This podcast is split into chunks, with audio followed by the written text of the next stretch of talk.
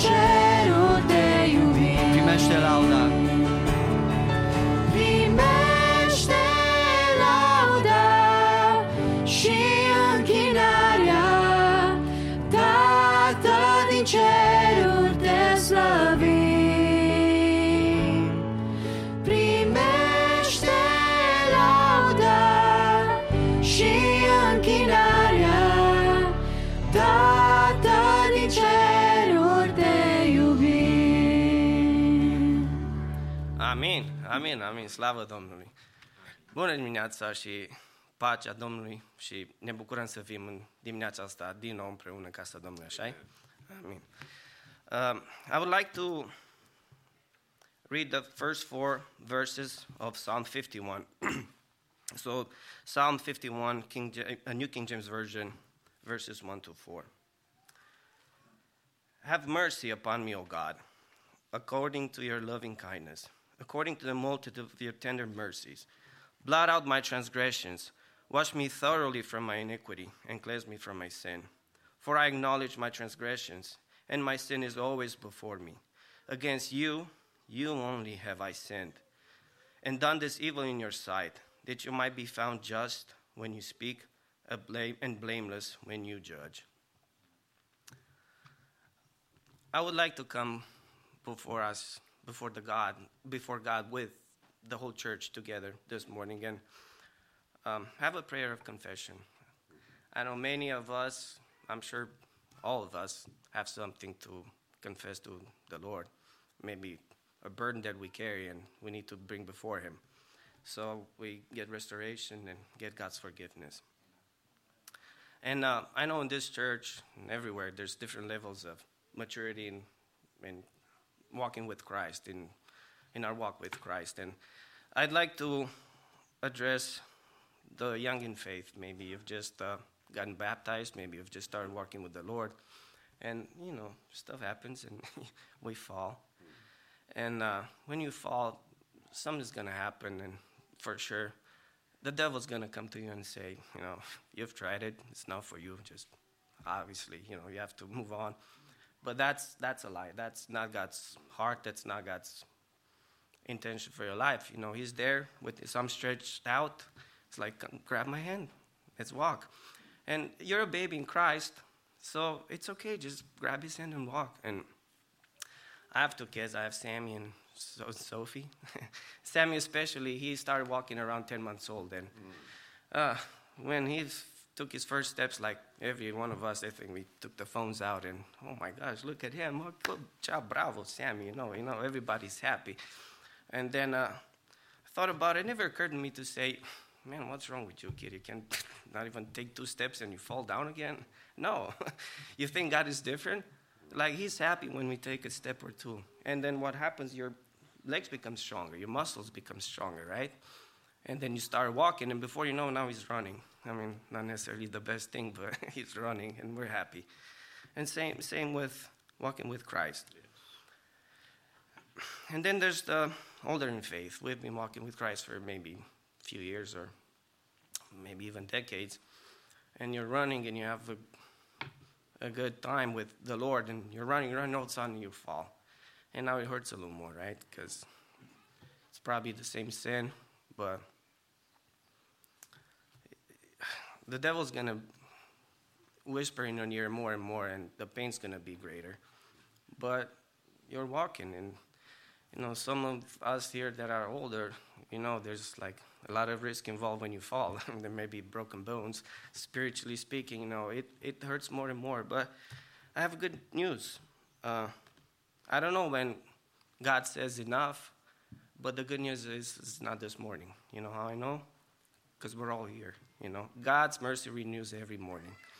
And we're here, and we're going to enjoy that, and we're going to go before the Lord and, and ask Him for mercy. Um, I want to take a look at a few steps of how David dealt with his sin, just from Psalm 51. And then we saw, we, we see in the first place, he says, Have mercy upon me, O God. I mean, to me, this sounds like a man who knows he's done wrong, who knows, goes before God and says, you know, no excuses. And then we later on we see in uh, 2 Samuel 2:13 when Nathan confronts him with his sin with Bathsheba. We know, we all know the story. I'm not going to get into it. He says, "I have sinned against the Lord." I mean, it's clear, it's, it's clear, right? It's clarity, no, no self trying to, uh, you know, find excuses for what I've done. No, I've sinned. I'm guilty.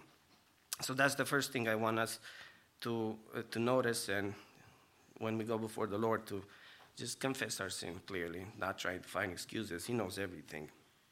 And then we see, according to the multitude of your tender mercies. And I mean, to me, that tells me that he knows about God's mercy. How, how would he know that? He probably sinned in the past and he went before God and he got what we all get. His tender mercy, we see a God who's loving, who's willing to take us back and bring us back to him.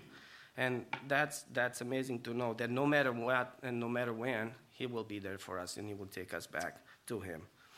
And then he says, Blot out my transgressions.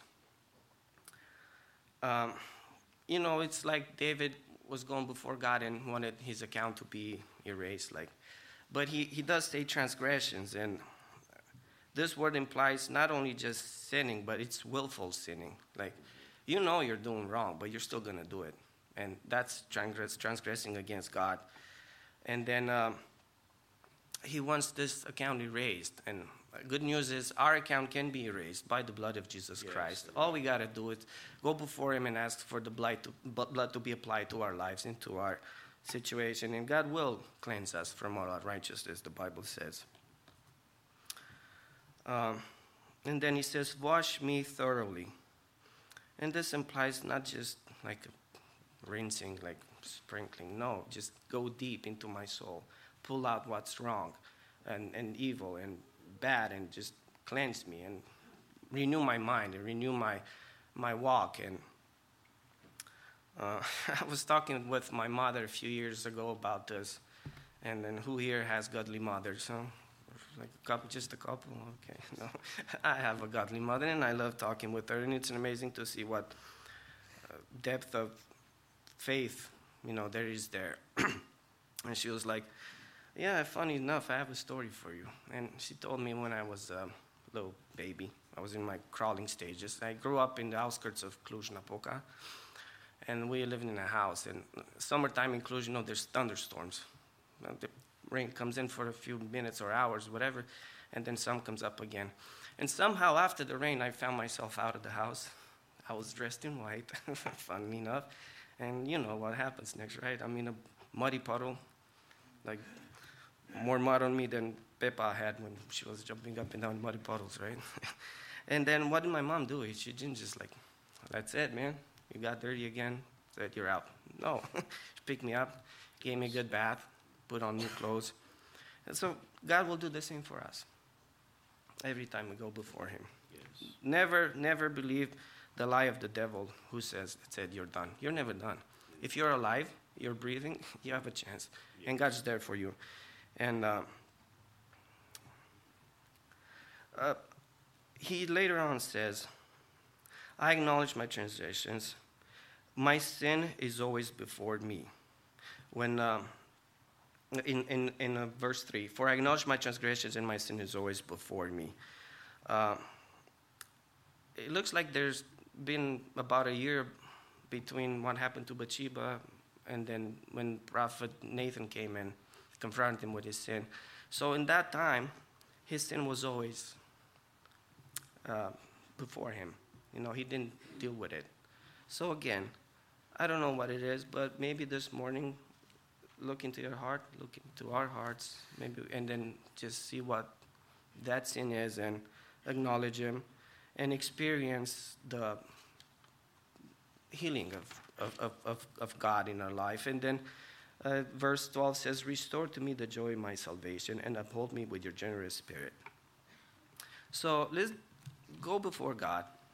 Just come empty handed. And then say, This is me. This is who I am. You know my life. You know my situation. But you can take me in. You can heal me.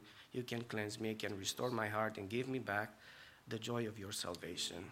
All right. Let's just go before the Lord, Lord all of us, and do just that. Amen.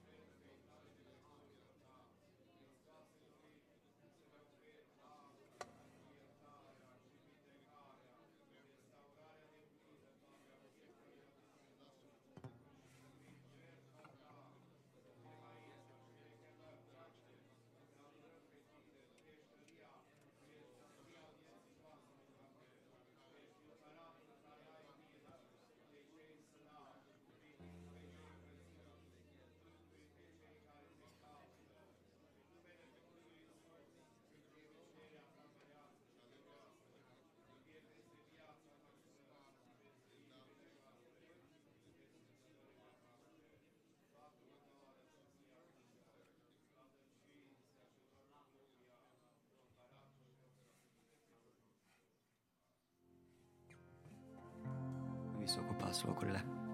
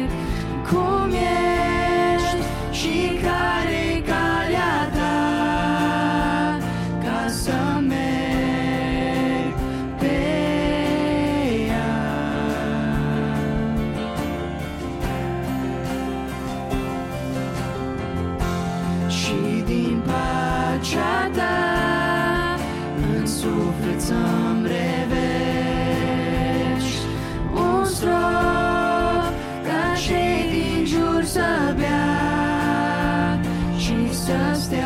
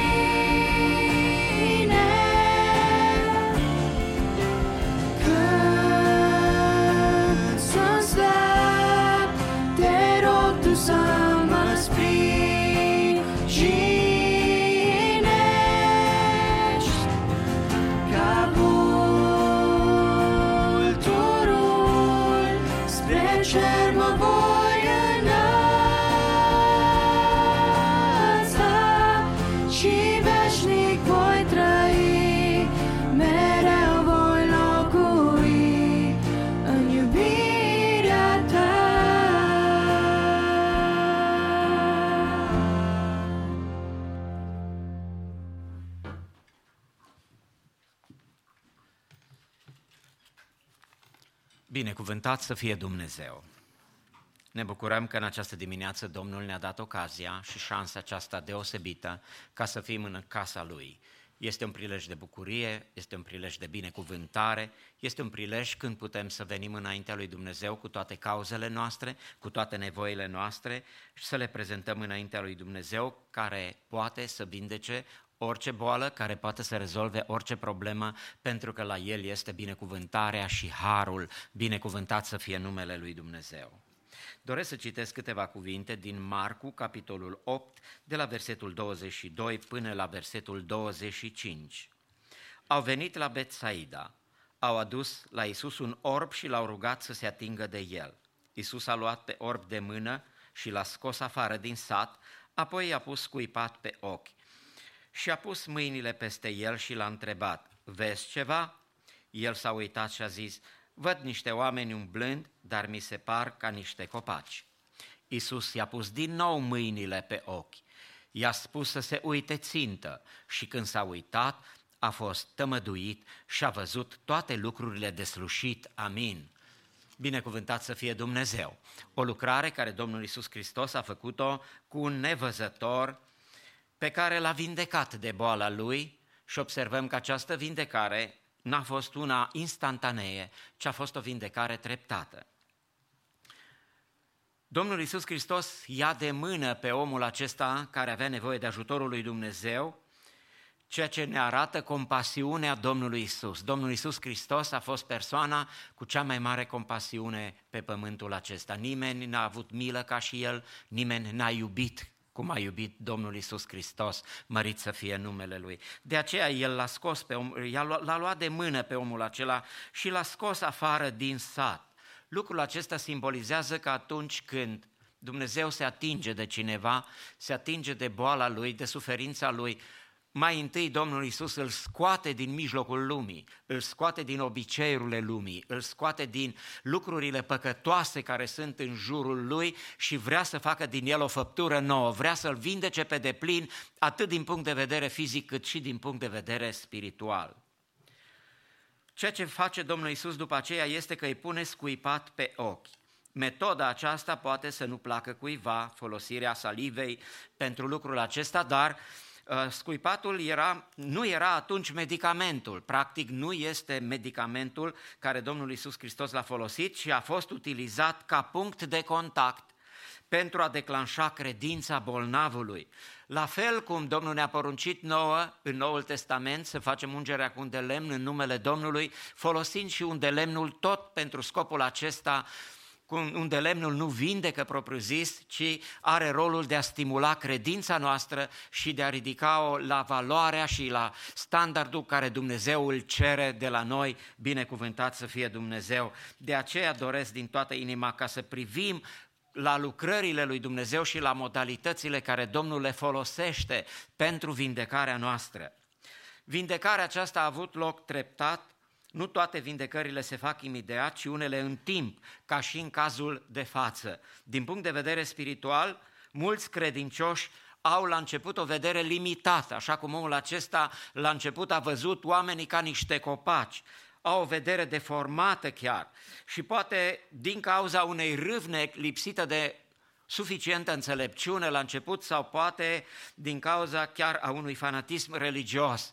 Dar perseverarea în credință și venirea înaintea lui Dumnezeu, confirmare, Continuarea experienței cu Domnul Isus Hristos ne dă însă noi lumini spirituale, ne ajută să avem noi clarificări și să vedem în mod deslușit. Adică Dumnezeu ne dă o vindecare de plină, atât din punct de vedere fizic cât și din punct de vedere spiritual. Vă aduceți aminte când omul lui Dumnezeu, când Manoah, tatăl lui Samson, primește vestea adică soția lui a fost înștiințată de îngerul lui Dumnezeu despre copilul care avea să se nască și despre misiunea care avea să îndeplinească și despre ceea ce aveau ei să păzească referitor la copil, Cuvântul Domnului spune că omul, că Manoah s-a rugat lui Dumnezeu și cu stăruință și a zis să mai vină odată omul lui Dumnezeu la noi și să ne spună tot ceea ce avem de făcut cu privire la copilul care se va naște. Așa să ne rugăm și noi, așa cum omul acesta a venit din nou la Domnul Isus Hristos, Domnul Isus Hristos i-a spus să se uite țintă la el și s-a mai pus mâinile odată peste el, peste ochii lui și l-a vindecat. Să ne rugăm ca Domnul să-și mai pună odată mâinile peste noi și să ne dea o vindecare de plină în tot ceea ce avem nevoie, pentru că de la El primim fiecare dar bun și desăvârșit, binecuvântat să fie Dumnezeu. De aceea să ne încredem în Domnul, căci El lucrează în mod diferit cu fiecare și El știe când să se atingă de noi, de problema noastră, de cauza noastră. Să nu rămânem indiferenți la lucrarea lui Dumnezeu, căci El lucrează pentru noi și în favoarea favoarea noastră, glorie lui Dumnezeu, să rămânem lângă Domnul și să privim țintă la El, așa cum omul acesta nevăzător i-a cerut Domnul să privească la El țintă, adică să nu mai privim în alte direcții și la alte lucruri și să ne punem încrederea în alte lucruri, în alți oameni, în alte lucrări, ci încrederea noastră să fie pusă numai în Dumnezeu, să privim țintă la El și să așteptăm ca El să lucreze în viața noastră, să ne încredem pe deplin în El și să primim de la El vindecare și ridicare spirituală, așa cum dorește El, ca să vedem toate lucrurile deslușit, să vedem toate lucrurile cum le dorește Dumnezeu, mărit să fie numele Lui. Vom veni înaintea Domnului în rugăciune, să ne rugăm pentru toți care au nevoie de ajutorul lui Dumnezeu.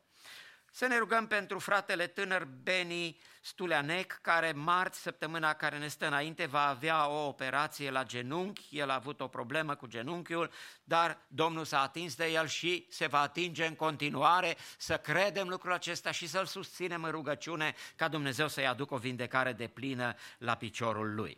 Să ne rugăm pentru sora Marieta Toderean, care are nevoie de ajutorul lui Dumnezeu, să ne rugăm pentru sora Fivi Dinuț din sudul Californiei, care este cu cancer, Domnul să se îndure de ea și să o tămăduiască.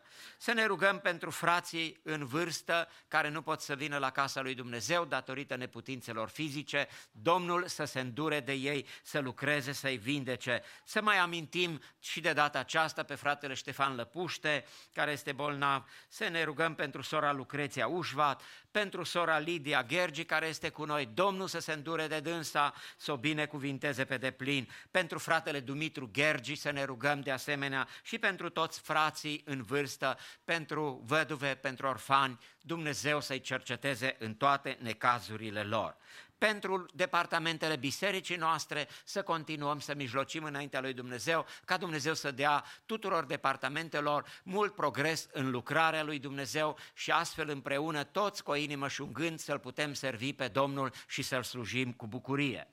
De asemenea, pentru proiectul de construcție al bisericii noastre, să continuăm să ne rugăm ca Dumnezeu să ne dea izbândă. Vă invit respectuos să vă ridicați în picioare și dacă dumneavoastră mai aveți cauze care să le prezentați înaintea Domnului, fie prin vriu, grai sau cu ridicare de mână, să faceți lucrul acesta și cu toții ne vom ruga lui Dumnezeu. Dumnezeu să primească toate cauzele care le, are, care le avem înaintea Lui. Ne rugăm cu toții Domnului. Împăratul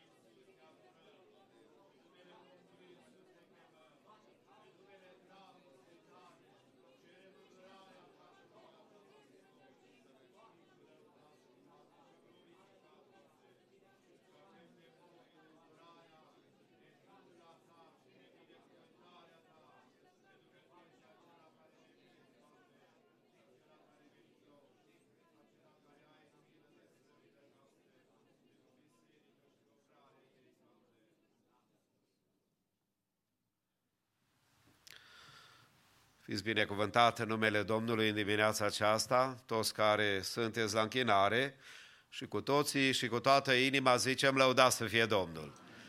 Pentru că avem harul acesta să ne închinăm Domnului încă o dată, aș vrea să vă rog să ne deschidem inimile și apoi să ascultăm din pasajul biblic pe care este programat pentru Biserica Maranata în programul de citire a bisericii locale, Psalmul 34, fratele Sam Toderean îl va citi în limba engleză și noi o să-l urmărim fie în engleză, fie în limba română. Sam, would you come forward, please? Thank you.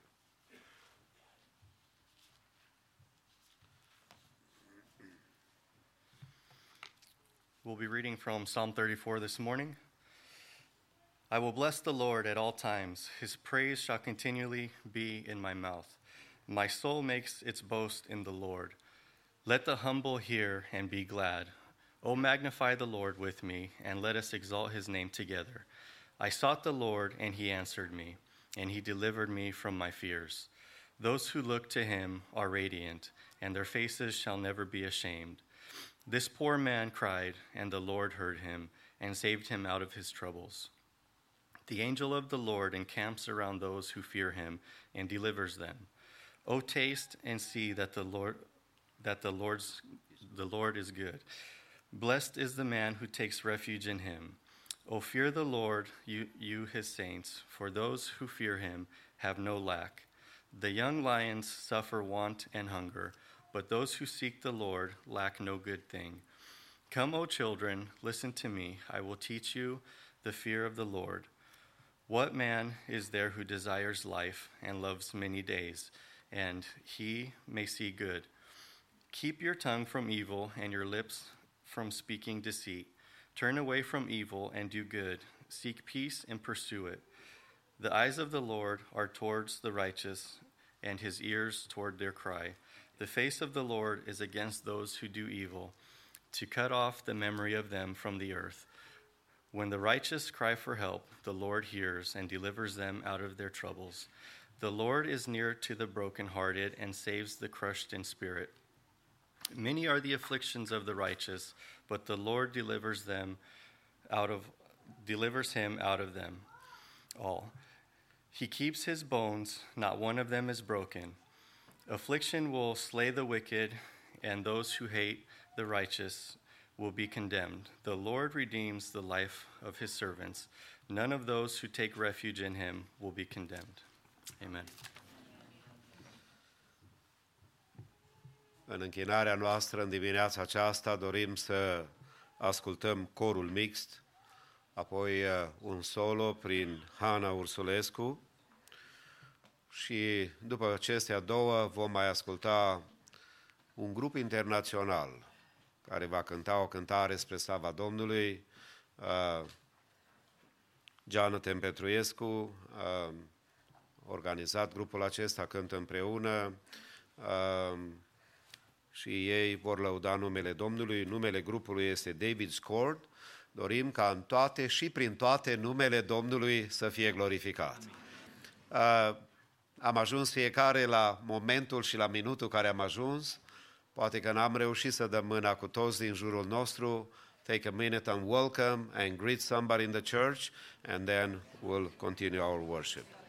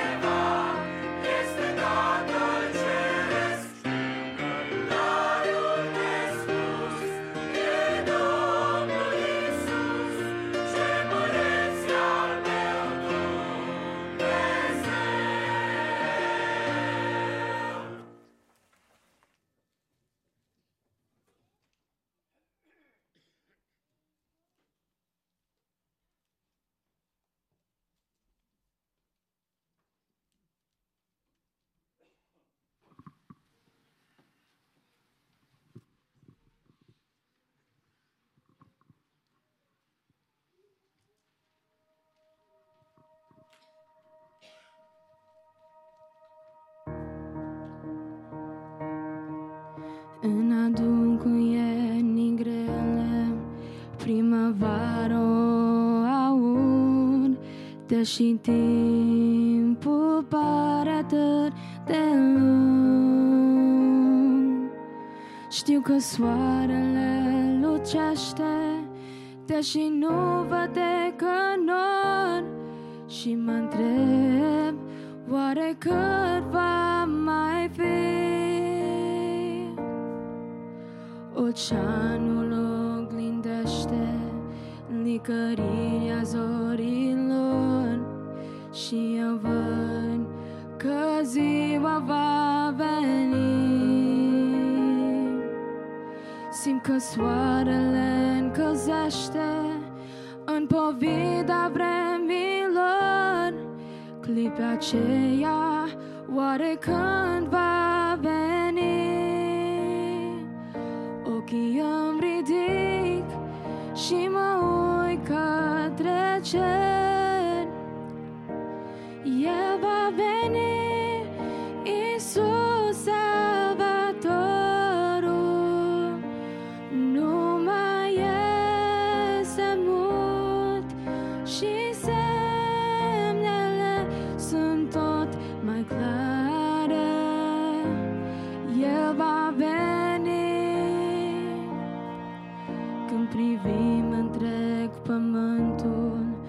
Pot să spun nu mai e mult Fiindcă timpul s-a apropiat. Peste tot în jur e foame Auzi toate spre război Și spui, Doamne, oare când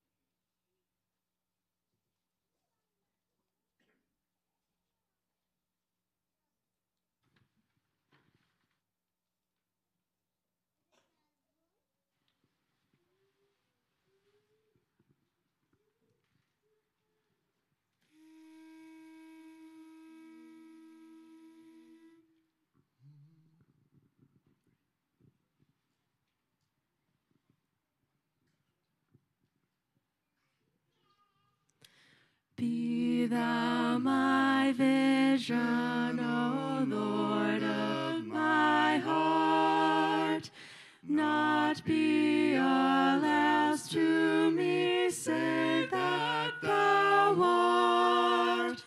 Thou my best thought by day or by night. Waking or sleeping, presence my light. Be thou my wisdom, be thou my true word.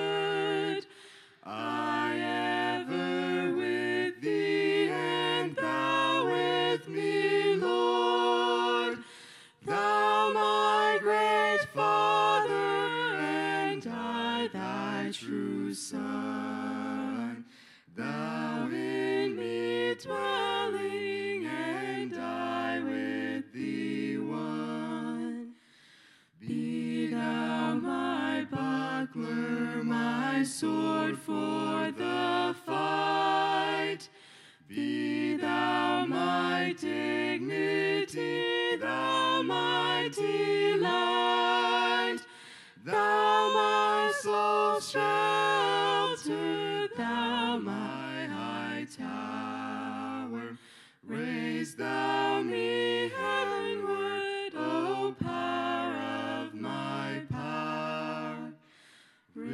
I heed not, nor man's empty praise. Thou my inheritance now and always. Thou and thou only first in my heart. High King of heaven, my treasure thou King of heaven, when victory is won, may I reach heaven's joy so bright and sun.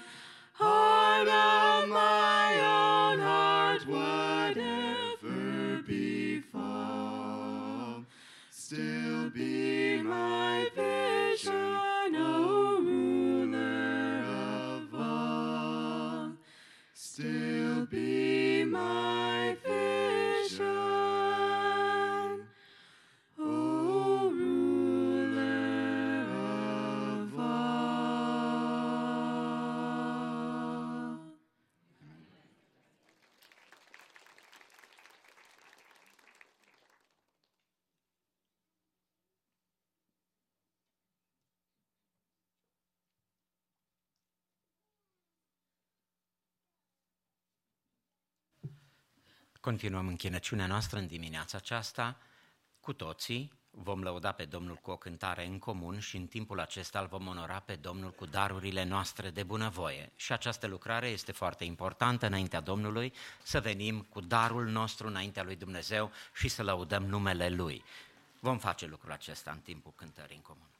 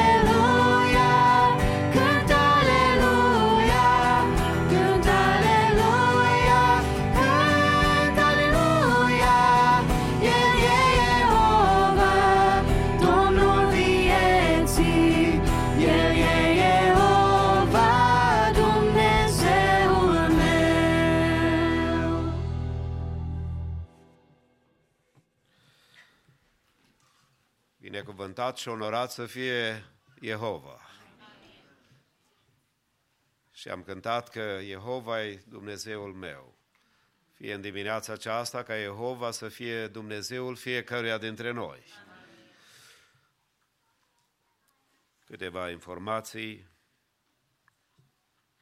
Cu ajutorul Domnului după masă la ora 6, din nou posibilitatea să ne închinăm înaintea împăratului împăraților și Domnului domnilor, să-i aducem laudele noastre, rugăciunile noastre, să-i ascultăm cuvântul, de aceea nu neglijați închinarea și posibilitatea de a onora numele Domnului.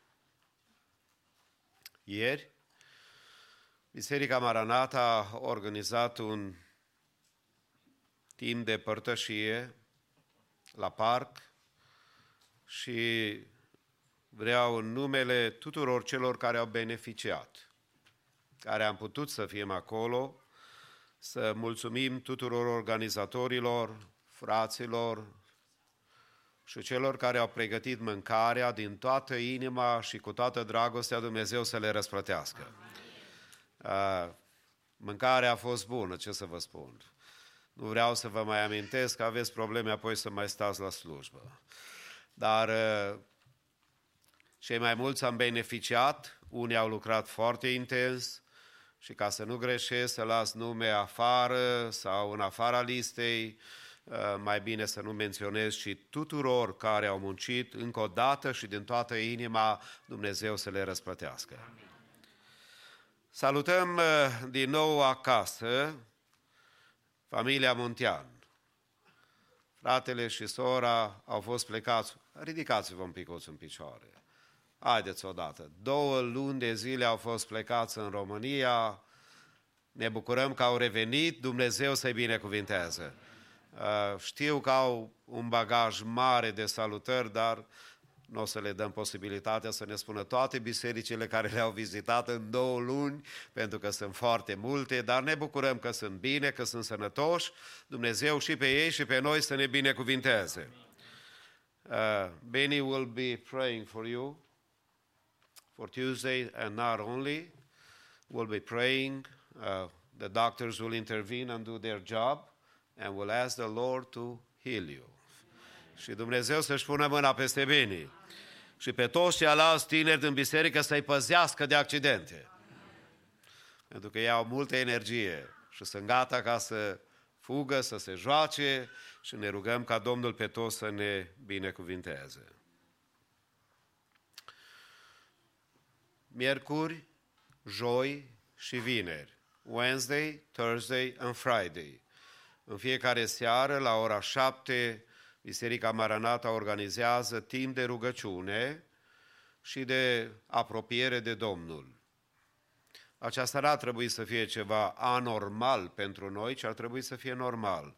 Dar, într-un mod organizat, uh, seriile acestea de rugăciune beneficiem cu toții uh, în programul nostru extrem de ocupat. Să punem deoparte timp de apropiere de Domnul. Dăm voie să spun o întrebare.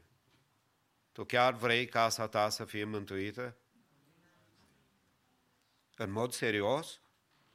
Sau așa doar de spus în public? Dacă în mod serios ei lucrurile acestea, însemnează că nu vei lisi nici miercuri, nici joi și nici vineri. cineva din casa ta, dacă nu toți, cineva din casa ta să fie prezent. Pentru că știm că Dumnezeu ascultă rugăciunea. Și ne rugăm ca Domnul să mântuiască familiile noastre. Să mântuiască pe cei din casele noastre care nu-L cunosc pe Domnul. Singura repetiție, the only rehearsal that will take place on Wednesday is the kids choir. Ca de fiecare dată, corul de copii are întâlnire aici, în biserică, iar noi, cei pentru rugăciune, vom fi în spate, în fellowship hall. Uh, Thursday nu o să fie repetiție joi la cor și vineri nu va fi o întâlnire a tinerilor. Ba da, I'm sorry, coriștii sunteți toți la repetiție în fellowship. Așa e că dumneavoastră sunteți de acord. Și tinerii care se adună în fiecare vineri seara, aici în biserică, au programare acolo în spate. Dumnezeu se binecuvintează. Deci toți vrem să venim și să ne închinăm înaintea Domnului. Sigur că duminica viitoare, next Sunday, o să fie uh, timp de închinare de la ora 10 dimineața și apoi după masa de la ora 6. Vă reamintim că will be Father's Day și ne vom ruga pentru toți tații ca Dumnezeu să-i binecuvinteze. Dacă societatea are nevoie de ceva astăzi, are nevoie de bărbați care să fie cu adevărat bărbați ai lui Dumnezeu. Bărbați care să citească Biblia în casa lor, care să înalțe rugăciuni în casa lor și să spună copiilor, pășiți pe urmele mele, că eu pășesc pe urmele lui Hristos. Și toată biserica zice Dumnezeu să dea uh, bisericii Maranata și tuturor bărbați care să pe Dumnezeu. De aceea, duminica viitoare îi vom onora pe tați și dacă ai tată care trăiește, poate în alt colț de lume, în alt oraș, nu uita să-i dai un telefon și să-i mulțumești lui Dumnezeu pentru că el a fost uh, instrumentul Domnului pe lângă mamă să vii în lumea aceasta. Mai sunt câteva uh, anunțuri și anume uh,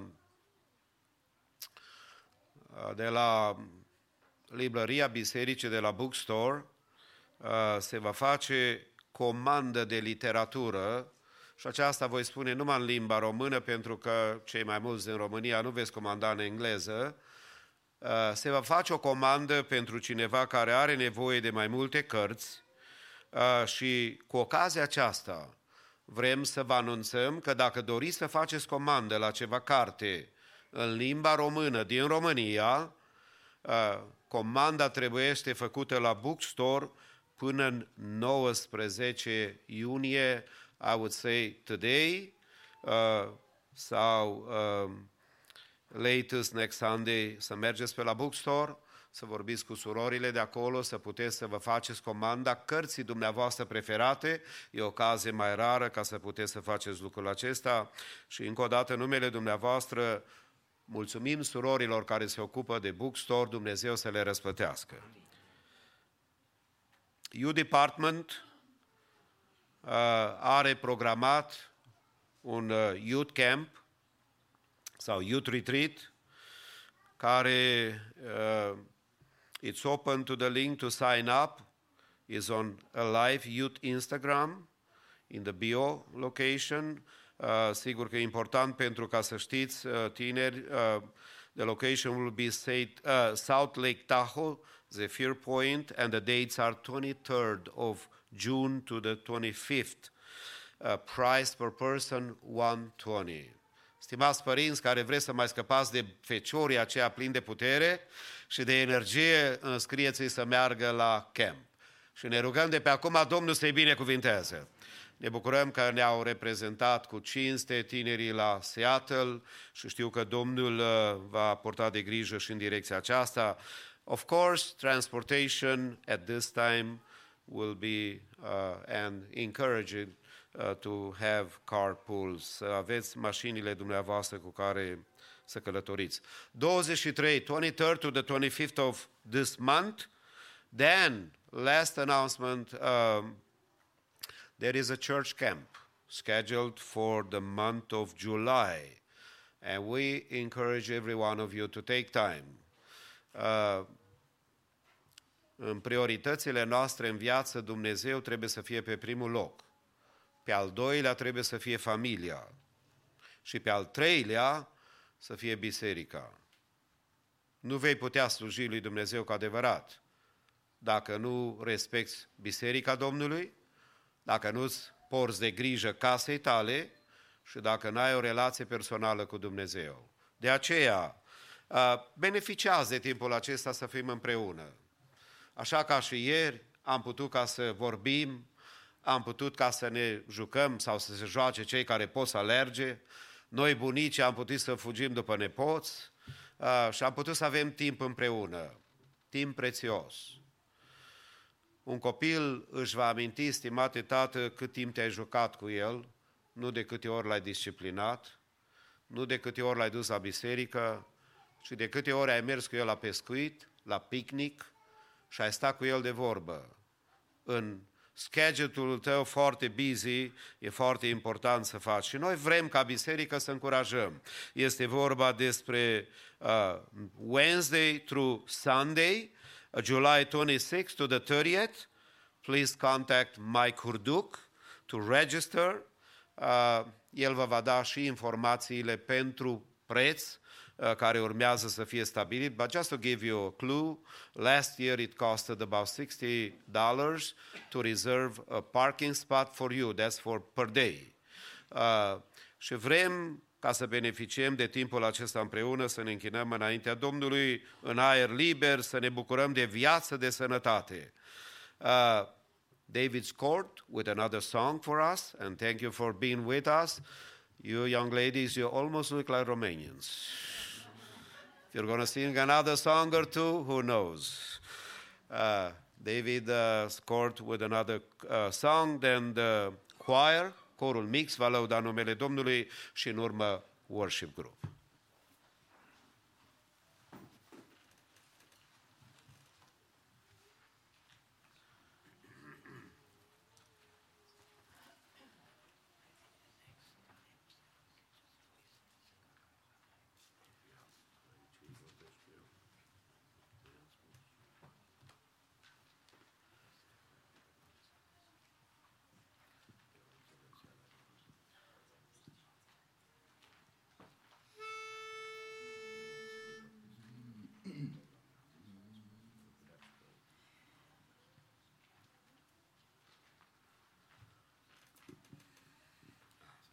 For the throne of God above, I have a strong and perfect plea, a great high priest whose name is love, whoever lives and pleads for me. My name is graven on his hands, my name is written on his heart. I know that while in him he stands, no tongue can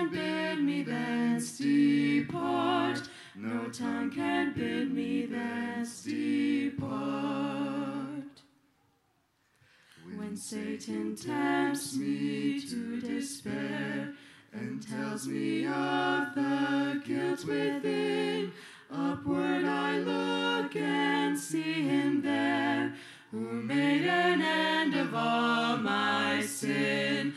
Because the sinless Savior died, my sinful soul is counted free. For God the just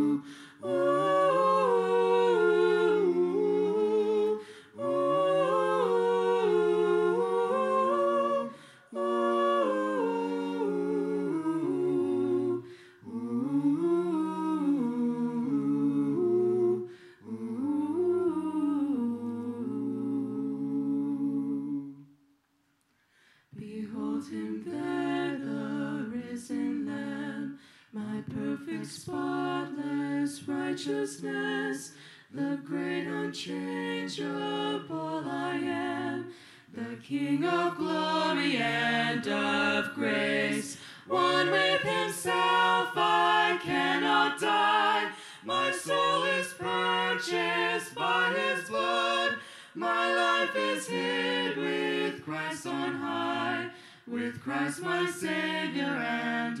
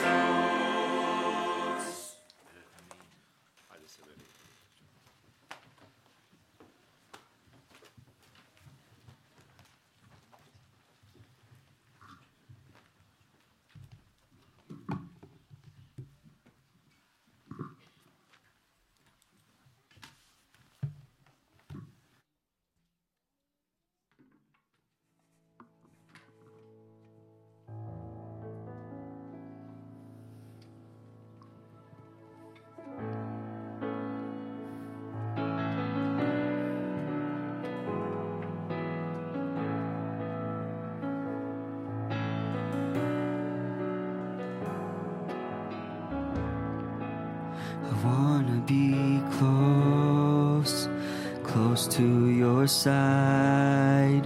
So heaven is real and death is a lie. I wanna hear voices of angels above singing as one.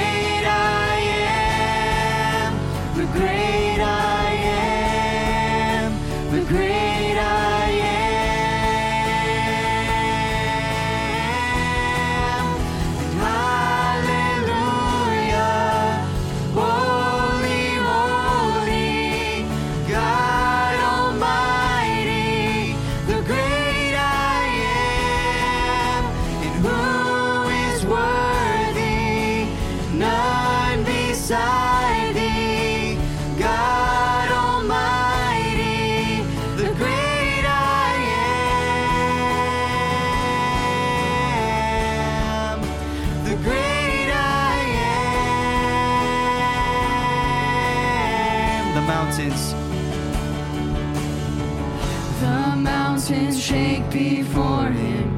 The demon.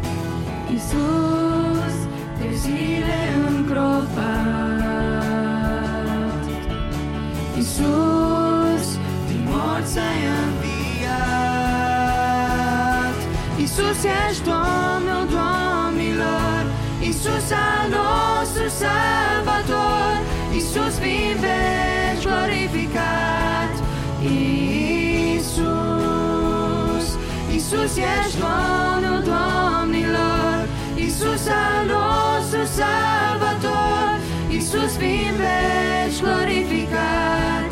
Iisus ești Domnul. Iisus ești Domnul Domnilor, Iisus al nostru Salvator, Iisus fii veci glorificat. Iisus, Iisus ești Domnul Domnilor, Iisus al nostru Salvator, Iisus fii veci glorificat. Iisus. Doamne, în dimineața aceasta, haideți cu toți la rugăciune. Doamne, te slăvim.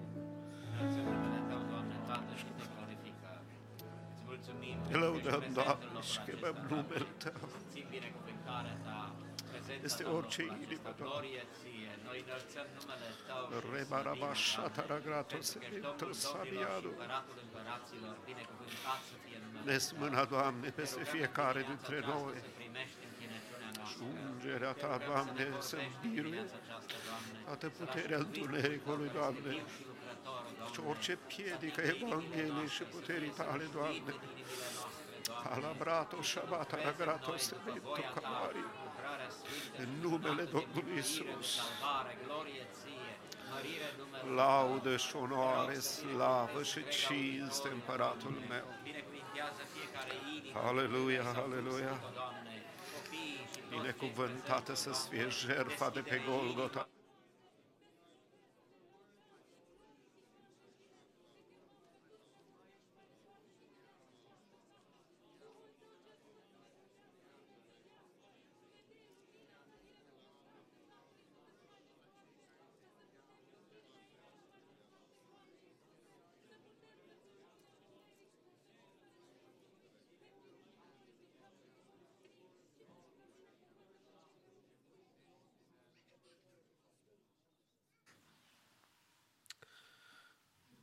Epistola lui Pavel către Romani, capitolul 15. Vom citi doar două versete, versetul 12 și versetul 13. Tot astfel și Isaia zice, din este va ieși o rădăcină care se va scula să domnească peste neamuri și neamurile vor nădăjdui în el.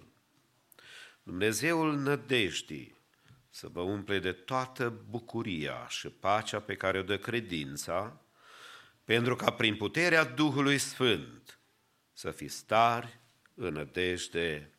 Amin. Vă invit să luați locurile.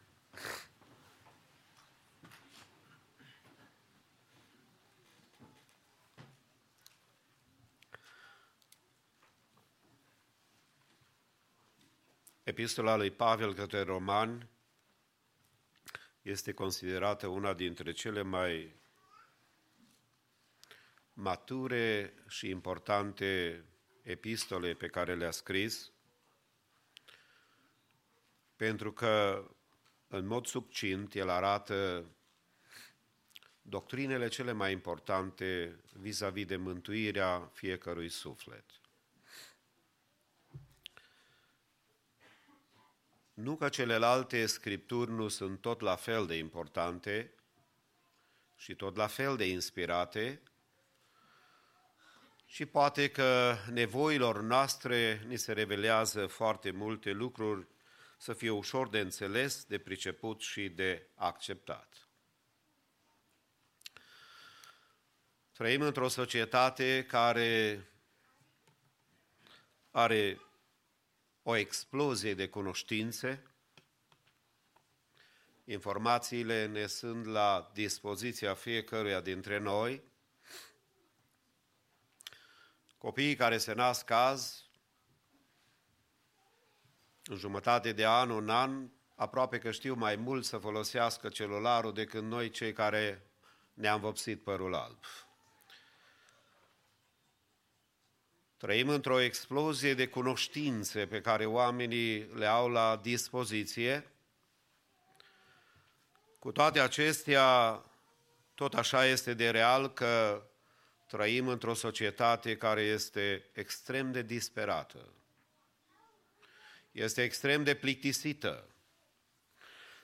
Trăim într-o perioadă când valorile etice, morale, biblice sunt întoarse pe dos și într-o vreme în care oamenii ajung foarte ușor să ajungă disperați, fără nicio speranță și fără nicio nădejde.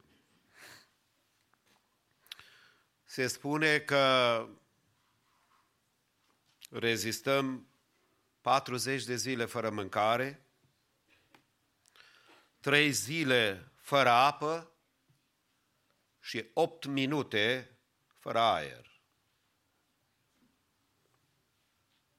Dar omul nu poate să trăiască fără de speranță, fără o nădejde, fără o încredere că viața lui este valoroasă. De aceea oamenii care sunt lipsiți de speranță ajung să ia decizii neînțeleapte, foarte distrugătoare pentru ei și pentru cei dragi. Nu rare ori avem posibilitatea să vedem actori care sunt plini de bani, am zice noi, oameni care nici măcar n-ar trebui să se gândească ce vom mânca mâine și totuși ajung ca să-și ia și să-și uh, distrugă viața pentru că iau decizii neînțelepte să se sinucidă, pentru că nu mai văd niciun motiv pentru care să trăiască. Unii recurg la substanțe, alții la băuturi, alții pur și simplu își pun capăt vieții lor, pentru că nu văd nimic dincolo de perdeaua zilei de astăzi. Nu văd nimic în viitorul apropiat sau în viitorul îndepărtat în viața lor. Adesea suntem și noi atacați în viața noastră fiecăruia dintre noi, indiferent ce statură spirituală avem, că suntem bebelași în Hristos, că suntem de câțiva ani pe calea Domnului sau chiar de mulți ani. Atacul acesta din partea diavolului este real pentru fiecare dintre noi să ne spulbere speranța, să ne descurajeze, Dar vreau să declar în dimineața aceasta că împreună cu Dumnezeu există speranță. Că Dumnezeul nostru este acela care ne aduce aminte că există speranță pentru cei dragi. Există speranță pentru familia noastră.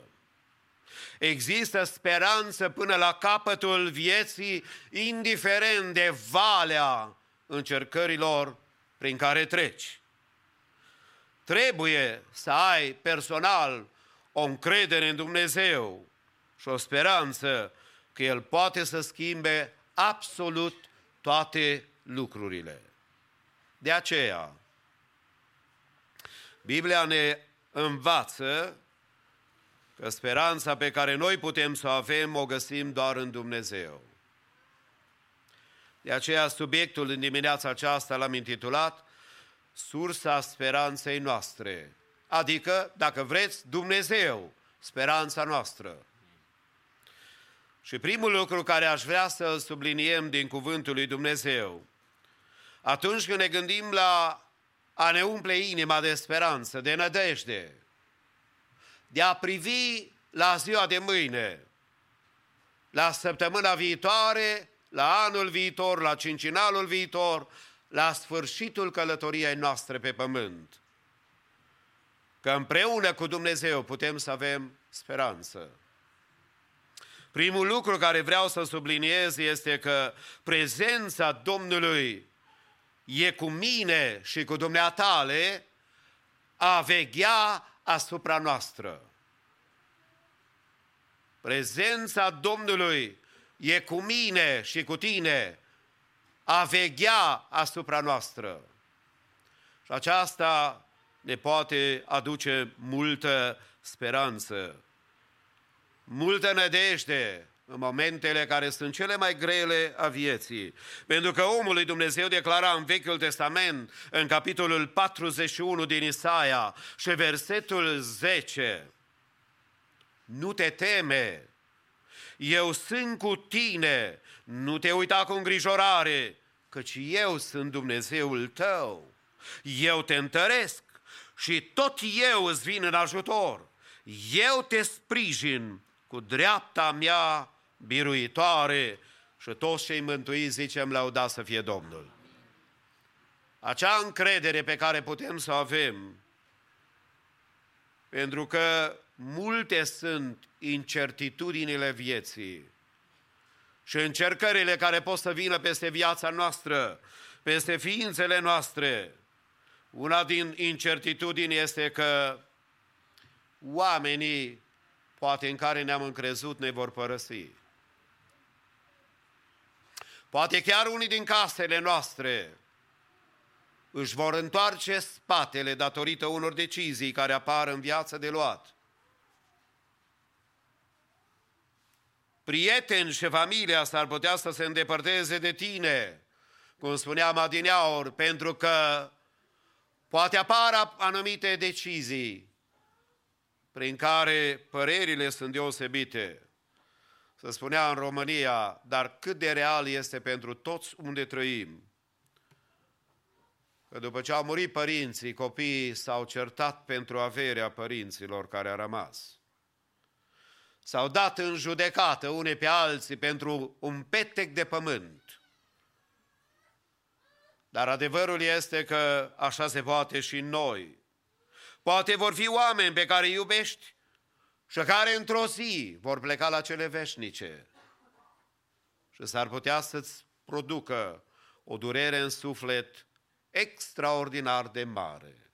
Cum spunea cineva de mult, m-am dus la foarte multe mormântări și m-am gândit că ar trebui să fie normal că moare un bătrân de 80 de ani. Ar trebui că familia să o fi pregătit. Dar când a venit rândul meu să mă despart de cei dragi ai mei, mi-am dat seama că lucrurile stau puțin altfel.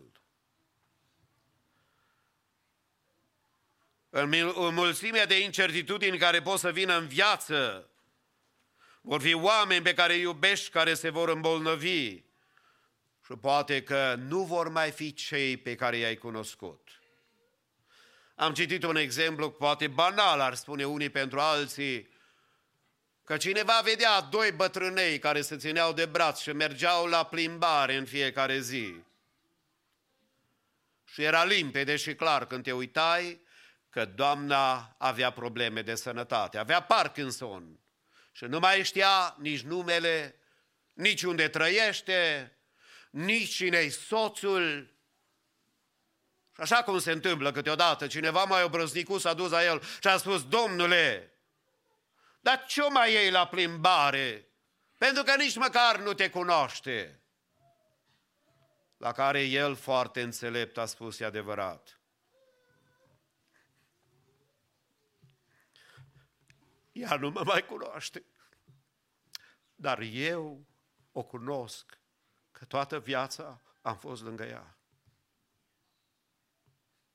Necazurile, problemele, greutățile, incertitudinile care pot să apară, nu știu dacă ți-ai pus vreodată ce ar însemna ca cel mai drag din casa ta să plece la cele veșnice.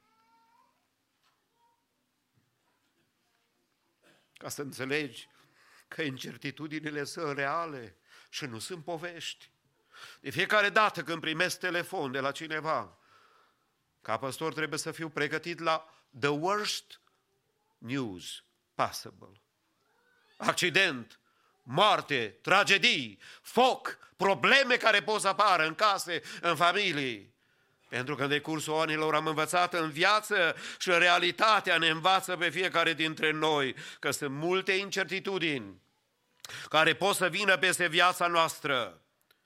De aceea prezența Domnului e cu mine și cu dumneatale a veghea asupra noastră. Ascultați ce frumos declară omul lui Dumnezeu în Psalmul 32 și cu versetul 8. Eu, zice Domnul, te voi învăța și îți voi arăta calea pe care trebuie să o urmezi. Te voi sfătui și voi avea privirea îndreptată asupra ta. E adevărat. A fi conștient că Dumnezeu te vede. Dacă nu ești împăcat cu El, ar trebui să tremuri de frică. Dar pentru un copil al lui Dumnezeu, care trebuie să treacă prin cele mai grele circunstanțe ale vieții, faptul că Dumnezeu privește la tine e cea mai mare binecuvântare. Pentru că El vede situația în care te afli și El vede probele, încercările prin care treci în viață. De aceea spunea omului Dumnezeu, Dumnezeul nădejdii să vă umple de toată bucuria și pacea pe care o dă credința, pentru ca prin puterea Duhului Sfânt să fiți stari în nădejde. Și în dimineața aceasta Domnul să te conștientizeze și pe dumneatale și pe mine că prezența Lui cu noi este să vegheze asupra noastră. Ba mai mult, o altă sursă de speranță este în al doilea rând, prezența Domnului lucrează în mine aș împlini scopul Lui în viața mea aș împlini planul lui Dumnezeu în viețile noastre și în ființele noastre, așa cum declară omul lui Dumnezeu.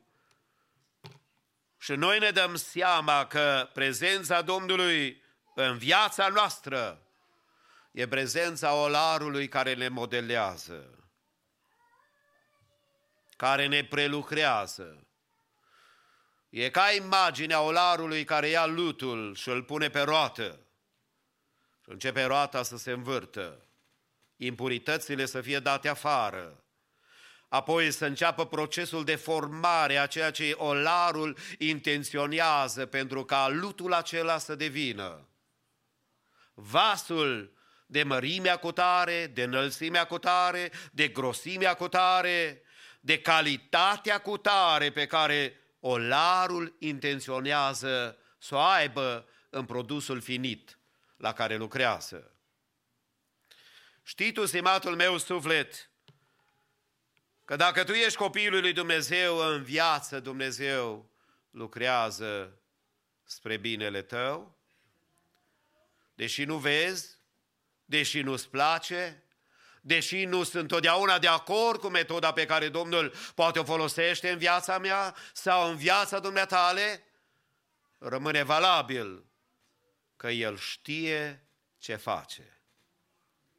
Și că în toate eu sunt chemat să zic, lăudat să-i fie numele. Că în toate bunătatea lui Dumnezeu vrea să-mi umple inima de speranță, așa cum declară Apostolul Pavel, frumoasele și binecunoscutele cuvinte ale lui Dumnezeu. De altă parte știm, în Romani 8 cu 28, că toate lucrurile lucrează împreună spre binele celor ce iubesc pe Dumnezeu și anume spre binele celor ce sunt chemați după planul său. Când vezi un scop în spatele problemei pe care te chinuie și care te face să plângi, îți va da o mare speranță și enormă încredere în puterea lui Dumnezeu. Vei recunoaște că deși nu înțelegi ce se întâmplă, există cineva care coordonează. De aceea spunea înțeleptul altă dată, bine este pentru tânăr ca în tinerețe să poarte un jug. Pentru că fără de voia lui Dumnezeu în viața ta, fără de planul lui Dumnezeu în viața mea și a dumneatale, mintea noastră care ne minte și poftele care se războiesc cu sufletul ne vor duce pe căile nebuniei și ale îndepărtării de Dumnezeu. De aceea avem nevoie să zicem, Doamne, știu că Tu lucrezi. Ajută-mă să-ți înțeleg și să-ți accept procesul Tău. Pentru că așa spune cuvântul lui Dumnezeu în Romane, aici unde am citit 8 cu 28. De altă parte, toate lucrurile lucrează împreună. Dar aș vrea să subliniez ce nu spune apostolul acolo. Că adesea noi venim cu mintea, pre, cu gândul preconceput și avem impresia că citim corect. Dar Domnul Isus spunea la un moment dat unui învățător, cum citești în lege? Pentru că așa cum citești, așa vei înțelege. Și de multe ori noi venim cu gândurile noastre, cu preconcepțiile noastre și implementăm în cuvântul lui Dumnezeu ceea ce Dumnezeu n-a intenționat să spună. Nu spune omului Dumnezeu că toate lucrurile funcționează așa cum vrem noi. În viață nu totul funcționează cum dorim noi. Ne-ar plăcea asta și am vrea să interpretăm în felul acesta, dar nu-i ceea ce spune. Nu spune toate lucrurile funcționează așa cum dorim noi. De asemenea, nu spune toate lucrurile au un sfârșit fericit pe pământ. Nu există nicio garanție. Că pe pământul acesta toți vom ajunge foarte sănătoși, foarte bogați și că nu vom avea probleme. Biblia nu spune așa ceva. Pentru că întotdeauna s-ar putea ca sfârșitul să fie puțin altfel. Nu toți sfinții lui Dumnezeu vor muri în pat, înconjurați de familiile lor. Unii vor fi ca cei din Egipt, dacă vă aduceți aminte, încolonați și împușcați, pentru că au spus că își cred în Hristos.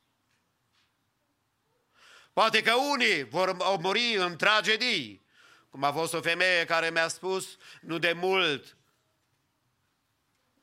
doi copii mi-au murit deodată, o alunecare de pământ, de pe un deal, de pe un munte, unde a fost la plimbare, și i-a acoperit pe amândoi deodată. Din toți copiii pe care am avut, era o singură fată pe care am avut-o și a rămas cu dorul acesta în suflet.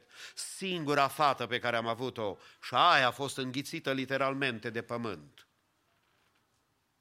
Nu toți sfinții Domnului vor muri la spital înconjurați de doctori. Unii vor avea accidente grave. Și poate că ne punem întrebarea, de a părăsit Dumnezeu, i-a blestemat? Nu, nu. Orice copil al lui Dumnezeu, nu metoda cum merge contează, contează cine te așteaptă când închizi ochii pământești. Și zic în dimineața aceasta, Doamne, ajută-ne ca toți să avem credința în Tine. Pentru că nu spune, știm că toate lucrurile lucrează împreună spre binele celor ce uh, iubesc pe Dumnezeu, că toate vor fi bune. Nu. Dar trebuie să știm că Dumnezeu nu provoacă războaie, că Dumnezeu nu îngăduie violuri să aibă loc, că Dumnezeu nu provoacă foamete și sărăcie, că Dumnezeu nu provoacă leucemie și cancer, boli de care noi avem parte în lumea aceasta. Dumnezeu nu este un monstru. Pentru că Dumnezeu este incapabil sau nu poate să păcătuiască. Că sunt lucruri pe care Dumnezeu nu le poate face. Dumnezeu ce declară împlinește. Dumnezeu nu minte niciodată. Altfel spus, nu poate minți niciodată. Pentru că Dumnezeu este adevărul și adevărul este veșnic. De aceea, Dumnezeu face ca toate lucrurile să lucreze împreună pentru binele lor. Dacă ești în procesul care Dumnezeu te prelucrează, poate chiar în ziua de azi, ești încercat de sănătate, de relații, de probleme, de relația ta cu Dumnezeu și îți vine diavolul și spune nu mai există speranță pentru tine nici la Dumnezeu. Citește Psalmul 3. Îți va veni și îți va șopti. Dar cuvântul Domnului declarat prin profetul Ieremia, capitolul 29 și versetul 11, că eu știu gândurile pe care le am cu privire la voi, zice Domnul, gânduri de pace și nu de denorocire, ca să vă dau un viitor și o nădejde. Lăudat să fie Domnul. Atunci când Domnul te prelucrează și te pregătește pentru ceea ce poți fi, pentru ceea ce dorește El să fii, s-ar putea ca să nu înțelegi exact ce se întâmplă. N-ar fi ajuns ea aleasă nici de Dumnezeu și nici de oameni. Să devină împărăteasa Estera într-o zi. Dar știți de ce a ajuns? Pentru că Estera asculta înțelepciunea unchiului care a crescut-o și atunci când a devenit împărăteasă. Pentru că ascultarea, spune Hristos Domnul, în lucrurile mici, te va ajuta să fii serio- credincios în lucrurile mari. Cine nu este credincios în lucrurile mici, nu va fi nici în cele mari. De aceea în casa ta și în familia ta învață copilul când îi dai ceva să spună mulțumesc. Dacă ai soție și dacă ai soț, când îți dă ceva, spune-i mulțumesc. Când te pui și te închini înaintea Domnului pentru masa pe care ți-a dat-o și mâncarea pe care ți-a dat-o, începe cu cuvintele de mulțumire. Pentru că Dumnezeu iubește o inimă mulțumitoare. De aceea, Prezența Domnului lucrează în mine aș împlini scopul lui în viața mea. Întrebarea care trebuie să ți-o pun în dimineața aceasta, înainte să mă apropii de încheiere, accepti tu prelucrarea Domnului în viața ta? Fără de ea nu o să ai speranță și nădejde. Fără de ea vei spune ce rost are viața. Poate că trecerea unui drag din casă, din familie, îți va spune diavolul, ce rost mai are să trăiești? De fapt, noi trăim în lumea aceasta pentru ca din lumina lui Hristos care a venit în noi, în întunericul păcatului și a fără de legii, Dumnezeu să ne ajute să iluminăm pentru El. Să fim o lumină în, în întuneric, Să fim o speranță pentru o lume care nu are direcție. Dacă tot spune s-a terminat, Biserica Domnului spune nu. Cel care veghează asupra tuturor lucrurilor, nu-i Putin și nu-i Biden și nu-i nu știu ce președinte mai vine, cel care veghează asupra omenirii și o are în mâna lui, este Dumnezeu. De aceea e important ca prezența Domnului să fie acceptată, să lucreze în mine, să-și împlinească planul și scopul lui în viața mea. Altfel, speranță, n-am pe ce să zidesc. N-am cu ce să mă bucur și de ce să mă bucur în lumea aceasta.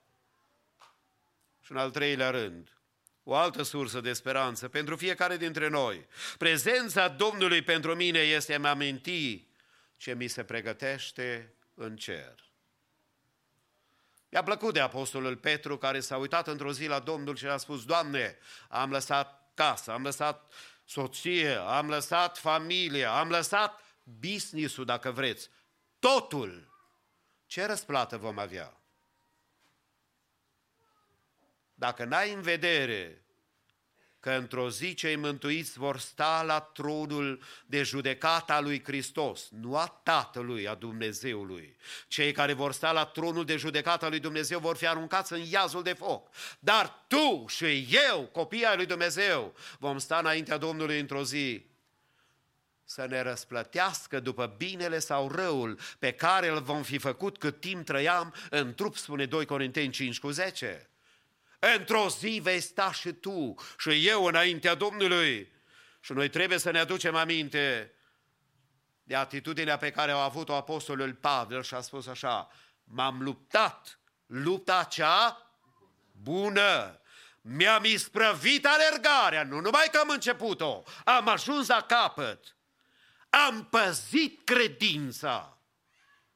Și spunea el în continuare, de acum mă așteaptă cu luna neprihănirii, pe care mi-o va da ziua aceea. Domnul, judecătorul cel drept, și nu numai mie, ci și tuturor celor ce vor fi iubit venirea Lui. Iubești tu, ador tu venirea Domnului Hristos? Că ușor rădăcinile firii și a lumii pot să te înfășoare și să uiți și să spună piedici să-L mai vezi pe Dumnezeu. Când lucrurile devin insuportabile pe pământul acesta, trebuie să ne aducem aminte că prezența Domnului pentru mine și pentru tine este să-mi amintească acolo sus, să pregătește o casă. Că acolo sus vor fi cu nun care se vor da la unii care au luptat pentru Hristos.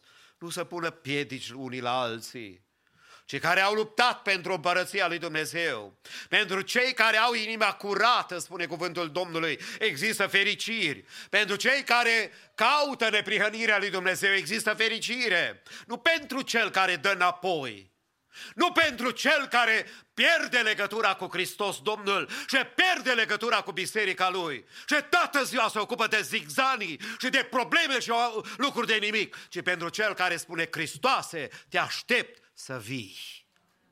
Hristoase, ochii mei sunt îndreptați acolo sus, pentru că răsplata vine de la tine.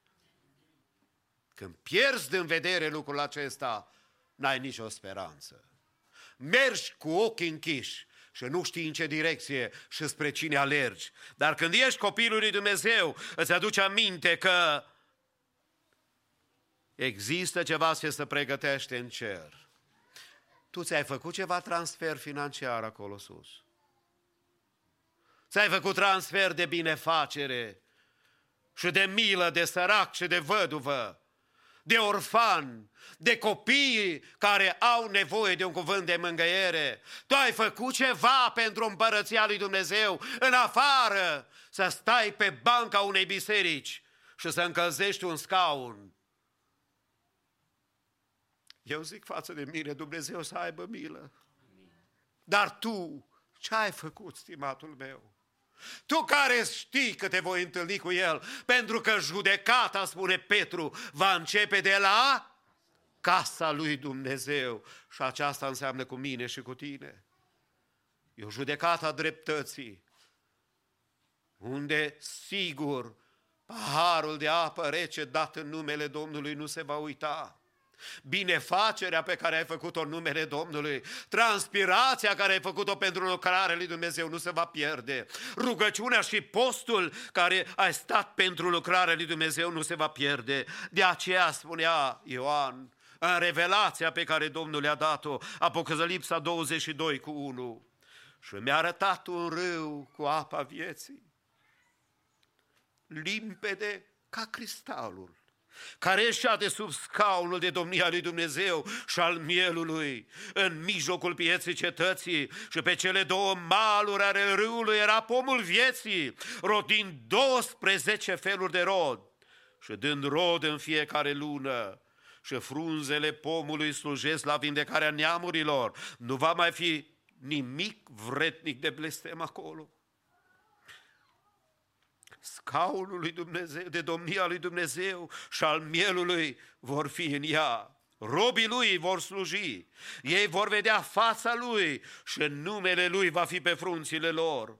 Acolo nu va mai fi noapte, și nu vom mai avea trebuință nici de lampă, nici de lumina soarelui, pentru că Domnul Dumnezeu va lumina și vor împărăți în vecii vecilor. Și îngerul mi-a zis, aceste cuvinte sunt vrednice de crezare și adevărate și Domnul Dumnezeul Duhurilor, prorocilor, a trimis pe îngerul său să arate robilor săi lucrurile care au să se întâmple în curând aș vrea să zicem lăuda să fie Domnul.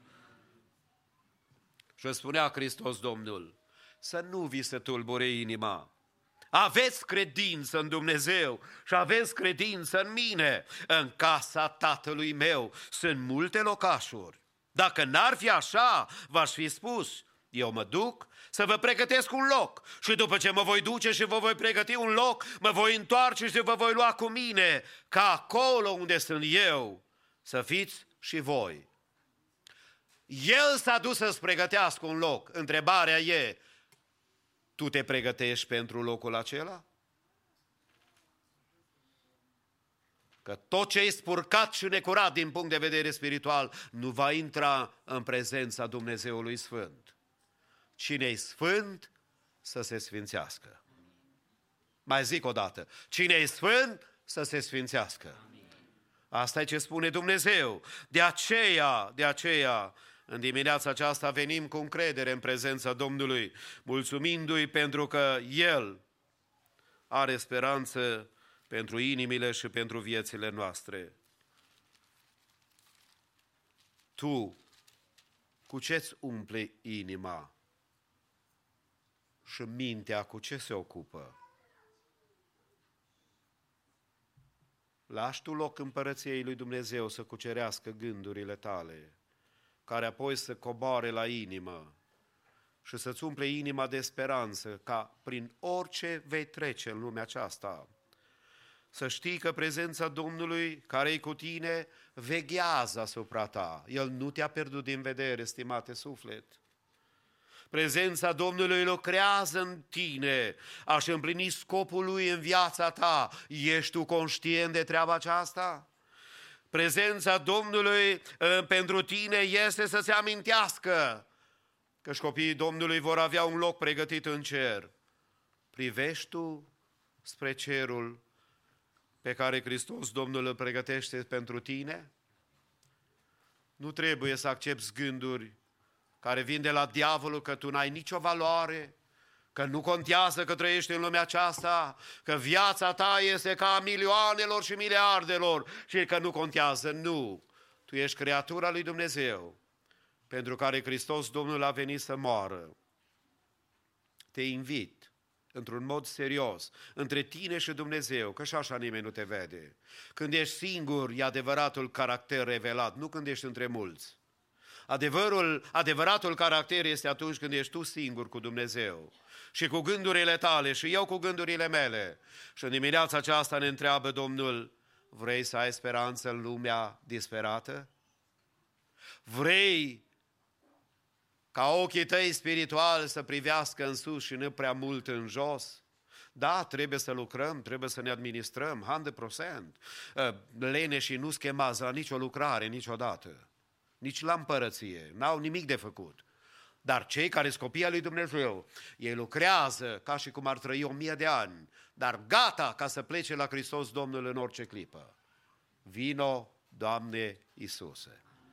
Ne ridicăm cu toți în picioare. Și în ruga aceasta, Tu poți să-L chemi. Tu îți cunoști disperarea. Tu îți cunoști descurajarea. Tu îți cunoști situația prin care treci. Vino, poate sănătate, poate cei din casă, poate o soție, poate copii, poate bunici, poate ă, strănepoți, ce știu eu cine poate să fie, colegi de lucru, șeful de la servici, Poate situația din lumea aceasta care te frământă foarte mult și îți umple inima de descurajare. În dimineața aceasta privește la Domnul împreună cu mine și spune, Doamne, umple inima de nădejdea pe care o dă Duhul Sfânt. Așa cum stăm cu toții, ne rugăm Domnului. Tatăl